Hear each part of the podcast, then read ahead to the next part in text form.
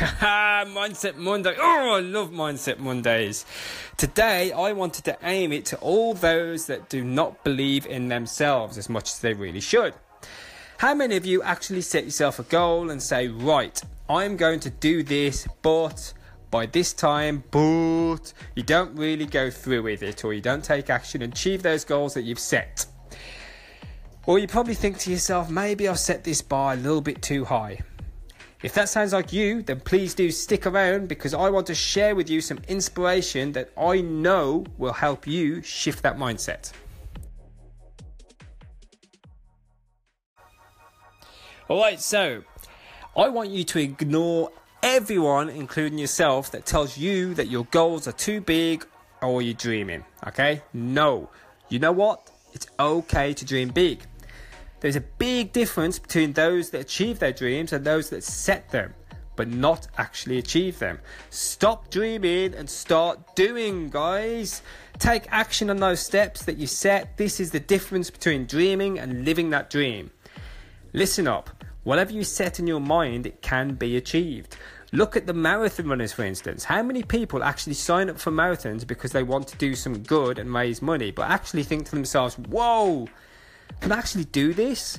And then when they get there and arrive at the marathon, boom, they smash the shit out of that marathon, right? Because they've taken that positive mindset and they wanted to make their dream a reality. They wanted to make a difference in someone's life and they wanted to raise that money for that charity, okay? This is the same for you, okay, and your goals. Whatever you want to achieve in life, then just go ahead and do it.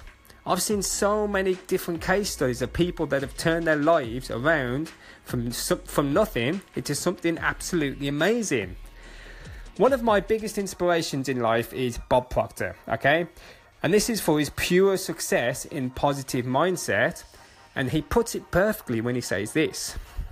We are so afraid to fail that we would not dare to dream, okay? We are so afraid to fail that we would not dare to dream. So think about it. If you're already there and you have that dream, then you're not afraid to fail. So that means that you're already there because you have that dream and you're not afraid to fail. Okay? I'm living proof that this really does work because those of you that know me and have read my blog, for instance, would know that I was once guilty of setting small goals. I took action and began building and shaping my life just the way I wanted. So, I'm inviting you to do exactly the same. Okay? Make this year yours. I want you to own it, okay? I'm inviting you to come and connect with me. Join me in my own success lounge, okay? Send me a voice message, contact me, and I want you to you'll probably see just if you listen to the podcast now, look at the description on this episode. I've put the link to my Success Lounge. I want you guys there. I want you to become inspired and take all the value and go ahead and change your life. Okay? No dream is too big.